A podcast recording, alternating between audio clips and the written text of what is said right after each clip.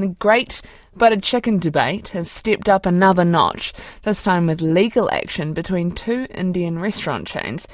The family behind a famed Delhi restaurant brand, Moti Mahal, claims its founder created the curry in the 1930s. It's suing rival chain Daryaganj, accusing it of falsely claiming to have invented butter chicken, as well as the dal makhani, a popular creamy lentil dish. Auckland chef and restaurateur Sid Sahrawat says people love to fight over iconic dishes. I guess it's it's a funny one, isn't it? Because there's there's always this debate about who invented what what dish first, uh, and uh, if you think about butter chicken, there's always been this kind of controversial debate where India thinks butter chicken was there, and but then the English said that they actually invented butter chicken, but there's no sort of right or wrong. So it's it's a funny one that it's it's gone that far that they have a court case around it. Yeah, it's quite amazing. What what do you believe of where butter chicken came from? Because I, I always thought it was from the UK um, and those Brits not being able to handle their spice so well, perhaps.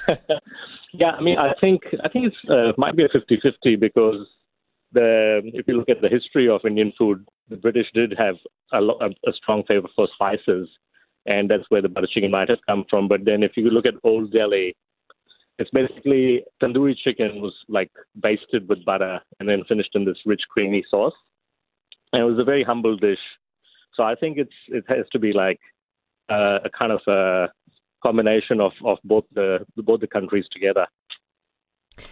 What do you think makes this dish so popular, and why would two great families in India be fighting over the rights to this. I think they're seeking almost 400,000 New Zealand dollars in damages.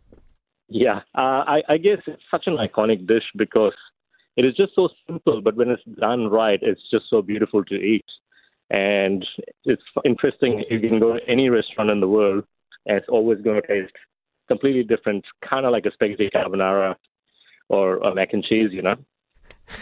I um I don't eat butter chicken, but mostly only because I'm ashamed to ask for it at the restaurant. yeah. why do you, why do you think it's got that controversial uh, take? Uh, because I guess it's it's such a cliche to go and order butter chicken. It's probably the most sold dish in the world in terms of Indian cuisine, right? Right. Yeah. And the the mild butter chicken. The mild creamy butter chicken, but I guess in New Zealand, it's sort of been, uh, you know, it's been misconceived as well, where you think it's going to be sweet, it's going to be creamy, it's going to be rich. They put honey, they put, you know, loads of cream and butter in there, but traditionally it should be quite light and smoky. Oh, well, I'm starving. Traditionally, they smoke smoke the actual sauce.